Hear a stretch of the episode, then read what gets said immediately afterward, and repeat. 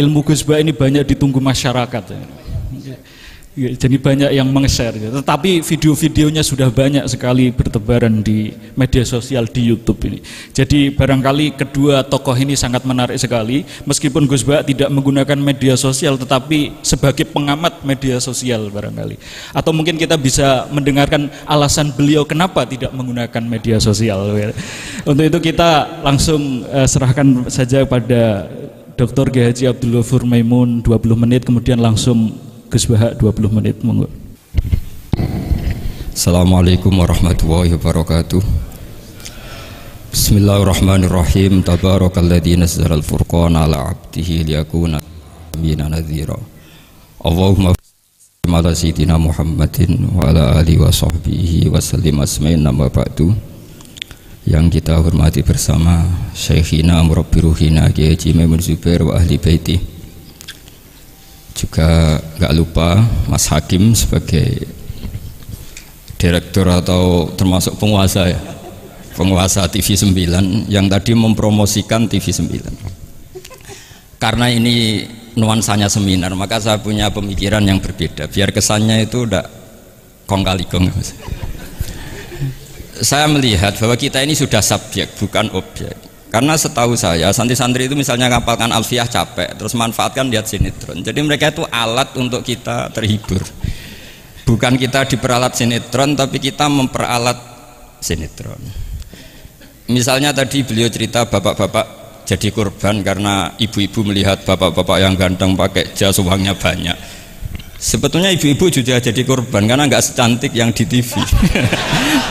jadi jadi ini penting saya ketahui. Begitu juga melihat Real Madrid misalnya. Kita ini kalau ngidolakan pemain lokal, kan datangkan pelatih, ngelatih itu mahal, bikin stadion mahal. Mendingan ngidolakan sudah jadi.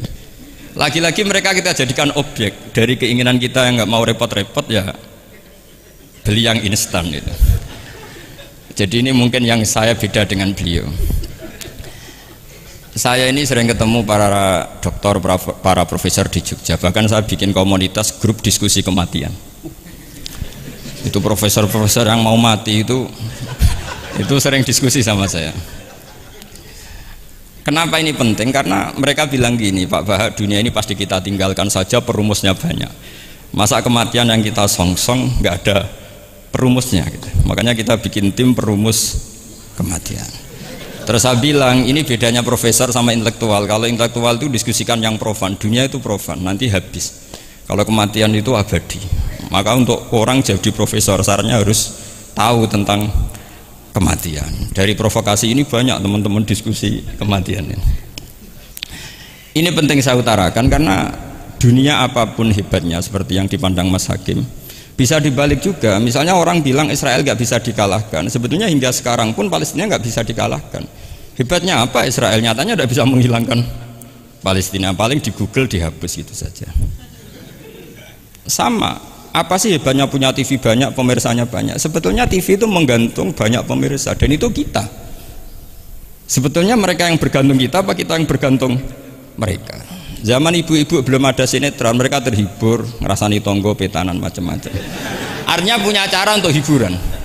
Lalu TV-TV ini menjadikan mereka objek untuk jadi kaya ini gimana supaya kita jadi kaya mereka jadi pemirsa jadi apa macam-macam jadilah kita objek tapi karena kita orang pinter, ibu-ibu pinter, sebenarnya TV di, mereka subjek juga ibu-ibu. Delok bojone ra ganteng ya delok yang di TV kan gitu. Jadi ini ya ini pembanding saja karena ini acaranya seminar nanti eksekutornya yang penasehnya Gus Yofur muharirnya ini nanti itu.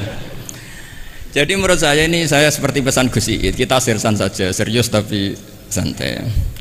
Karena setahu saya, saya sering diskusi sama Gus Zofur. Kemarin diskusi tentang waktu di Denmark di Eropa itu disamakan dikonversi waktu yang ada katulistiwa apa setiap negara punya aturannya sendiri karena Denmark itu ada masa tertentu yang siang itu sampai tiga bulan sampai sekarang saya sering diskusi sama beliau tentang itu terus tentang mina jadi tentang macam-macam lah setahu saya begini ya pernah ada guyonan di beberapa ulama pernah dipertanyakan cengkeh itu kan wangi sehingga kalau kuitar itu dikasih cengkeh oke kita sepakat dalam konteks bikin kuitar itu cengkeh dikategorikan pewangi Lalu kategorinya adalah pewangi.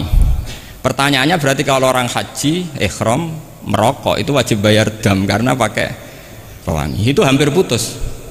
Karena dikonsensus oleh ahli-ahli pakar kue itu termasuk kategori pewangi. Tapi ketika ada pembanding ini Mas ini pentingnya pembanding. Lalu berarti orang Jumatan disunatkan rokok kan harus pakai kesunatannya kan pakai pewangi gitu. Nyatanya tuntas juga nggak nggak jadi akhirnya keputusan itu udah jadi jadi kalau saya ditanya Gus Barok cara ngelawan apa hegemoni barat atau derasnya media massa. Ya sudah kalau nggak punya kan nggak keserang.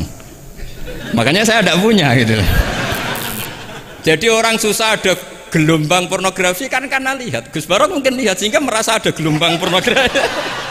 Lah saya kan tidak punya makanya saya kan nggak serang. Karena dulu ngaji saya itu Darul Mafasid Muqaddamun ala jalbil masoleh. Kalau di saran dan di daroe, kalau rawan bahaya ya tidak usah.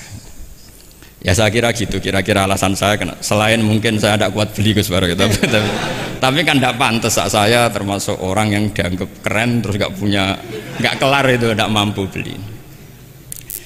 Tapi yang saya mencintai anak-anak Anwar karena salma mater dengan kita dan nanti kalau misalnya ada tanya jawab ya biasa saja seperti dulu. Anda tidak harus yakin saya benar. Meskipun anda jangan yakin pendapat anda benar tapi masalah media memang mulai dulu-dulu Banu Tamim itu pernah juga datang ke Rasulullah bilang innamat hanazinun wa manasainun itu masyur. Ya Muhammad kita-kita ini iman tanpa dijajah anda. Kita-kita iman karena bukan kalah perang. Dan kita komunitas yang besar. Sehingga perlakukan kami dengan khusus. Karena sekali saya muji anda maka pujian kita adalah menjadi zenun laka. Menjadi hiasan menjadi pencitraan yang bagus bagi anda wa inna zamana syairun sekali kita mengkritik kamu maka kamu dalam bahaya. Syairun maka kamu akan hina. Apa jawab Rasulullah? Enak saja Nabi jawabnya. Zaka Allah. Kita kita ini orang iman. Kalau dikritik media ya tenang saja. Yang penting intawah benar. Nah mungkin saya latihan di makom itu sehingga saya itu sama media biasa saja. Istri saya lihat sinetron. Setahu saya gitu. Bersumpek gitu dulu dunia gitu. Hiburan dulu sinetron ini sebenarnya kita subjek apa objek? Menurut kalau menurut Mas Hakim objek. Kalau saya ya kita subjek. Kalau bosan ya ganti saja. Kalau bosan ganti jadi kita yang memainkan mereka bukan kita yang dimainkan mereka. Mau yang pegang remote kita. Nah saya kira ini yang ringan-ringan saja. Seperti pesan Gus Iyad tadi sersan itu serius tapi santai. Ya biasa saja menurut saya. Ini zaman nggak bisa dilawan ya saya juga beberapa kali ketemu menteri, ketemu pejabat ya kita sering diskusi. Kadang-kadang mereka bilang, Gus, mbok ya usul tentang sebetulnya tata negara itu kayak apa. Saya bilang ini bahasa basi, oh, ada pakarnya, tata negara itu sudah ada pakar. Kalau sama tanya tata akhirat saya jelaskan. ya tata akhirat itu kamu di dunia harus sujud. Dunia ini nanti profan, jabatan menteri itu profan. Kalau akhirat itu abadi. Akhirnya ngaji sama saya enggak bab itu tapi ini penting. Bagaimanapun kita umatnya Nabi yang diamanati menyelamatkan umat ini sampai dunia akhirat. Kalau yang di dunia sudah ada spesialis ya kita terima. Bagaimanapun orang Islam itu kalau bisa ya di dunia hasanah. Tapi yang sudah agak-agak berKTP akhirat kayak saya jangan dipaksa. Ini penting ya karena memang ayatnya wafil akhirati hasanah. Gitu. jadi kita tidak boleh hanya bicara kompetisi antar TV macam-macam. Kalau antar program pengajian mau saya karena itu. Ya saya kira demikian ini penting ya pembanding itu. Karena saya punya cerita betapa Rasulullah Shallallahu Alaihi Wasallam ini sangat-sangat akademik ya. Saya punya cerita agak serius. Setelah ini selesai saya ini terakhir Gus Suatu saat ada seorang sahabat ini yang di, di, di apa ya, disetujui atau diamini oleh para ahli tafsir.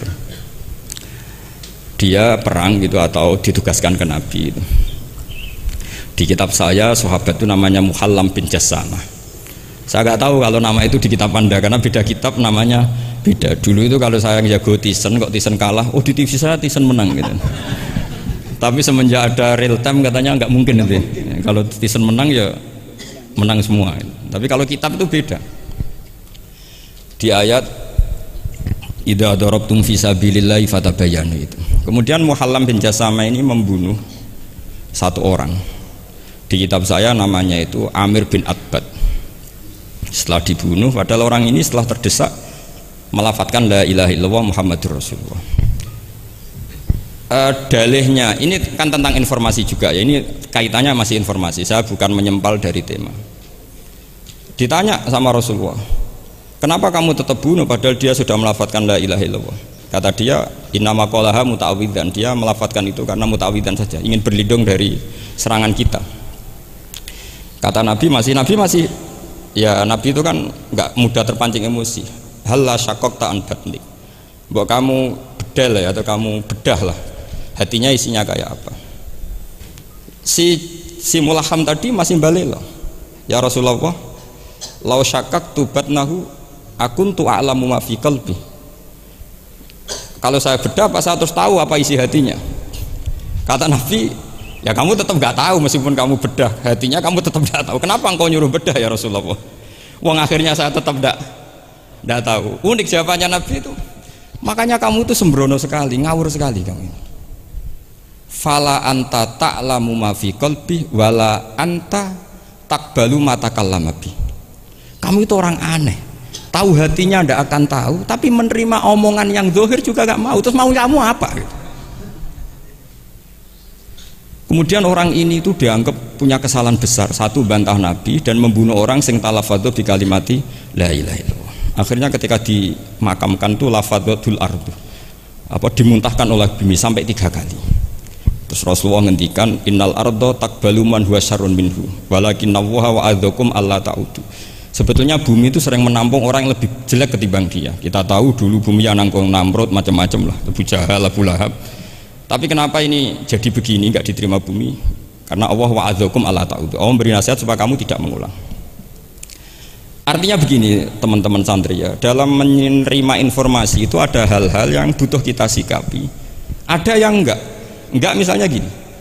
Masalah talafut bi kalimati syahadat, bi kalimatai syahadat. Itu siapa pun yang melafatkan harus kita terima karena ini kalimat sakral. Bahkan ketika terdesak. Yaitu masyur itu dalam cerita sebagian kitab Usama bin Zaid itu pernah membunuh orang padahal sudah talafadu bi syahadatin. Itu sama Nabi disalah-salahkan. Padahal kata Usama, tapi dia sudah memotong tangan kita, kaki kita, Masa pas kita punya kesempatan tidak boleh bunuh ya Rasulullah? Kata Rasulullah tetap saja ngendikan kaifa tasna'u bila ilahil wahid ja'at yaumal qiyamah. Terus begitu. Nah ini kalau dalam ilmu tafsir atau ilmu hadis disebut kebenaran absolutisme. Sehingga ada hadis mangkola la ilaha illallah dakhalal jannah wa inzana wa insaroko. Kalau di bab fikih informasi itu bisa kita terima kalau mukhbirnya itu adil. Datanya valid. Tapi khusus kalimat syahadat itu tidak wa inzana wa insaroko harus kita terima sehingga kita tidak pernah mengkafirkan orang fasik misalnya lonte ditanya Tuhan siapa ya Allah rektor Al Azhar jawabnya ya Allah ketua MUI ya jawabnya ya jangan karena misalnya copet bilang Tuhan itu Allah terus MUI bilang wah saya tak jawab yang lain dah nanti sama gitu nah saya pernah ditanya sama dosen di Jogja Pak Bahak kenapa ada kata wa in zana wa in saroko kesannya itu Islam membolehkan zina Terus saya bilang ini contoh absolutisme kebenaran. Jadi kalau kebenaran itu absolut, kita terima dari siapa saja.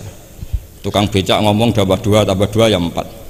Lonte bilang empat, pakar matematika empat, rektor UGM nanti ya bilang empat. Sama. Lain-lain itu kalimat yang absolut. Sehingga di TV misalnya, apa pun TV Yahudi atau TV Nasrani, kalau programnya itu benar menerangkan kebenaran, meskipun mereka niatnya bisnis, tapi kalau kalimat itu kalimat yang benar ya mau tidak mau kita terima. Terus kedua ada informasi yang kita sikapi dalam suasana genting. Kayak zaman perang Uhud ada isu bahwa Rasulullah itu kutilah dibunuh. Kemudian ini melemahkan e, para orang Ansor dan Muhajirin atau Muhajirin dan Ansor. Terus kata Rasulullah, Umar, ajibu kamu harus menjawab bahwa saya masih. Akhirnya Umar berteriak keras bahwa Rasulullah itu masih hidup. Ini contoh-contoh informasi yang secepatnya harus di, e, dijawab. Terus ketiga, informasi yang nggak penting dijawab karena memang sudah hoax, sudah sampah. Misalnya gini, orang melihat di TV infotainment itu nggak pernah yakin kok benar apa enggak. Ibu-ibu itu butuh hiburan melupakan suaminya, utangnya, macam-macamnya. Makanya saya bilang, ibu-ibu ini subjek bukan objek, objek. Jadi ini yang saya beda dengan Mas Hakim. Tentu saya punya sisi kesalahan karena saya juga nggak perlu akurat karena ini tidak bidang saya. Tapi cukup jadi pembanding karena ini menyangkut harga diri Mas Hakim. Kesannya kalau kalau kita objek kan kita ini kayak orang bodoh yang diatur-atur gitu. Tapi kalau subjek kan keren gitu, karena keren. Ya saya kira demikian. Assalamualaikum warahmatullahi wabarakatuh.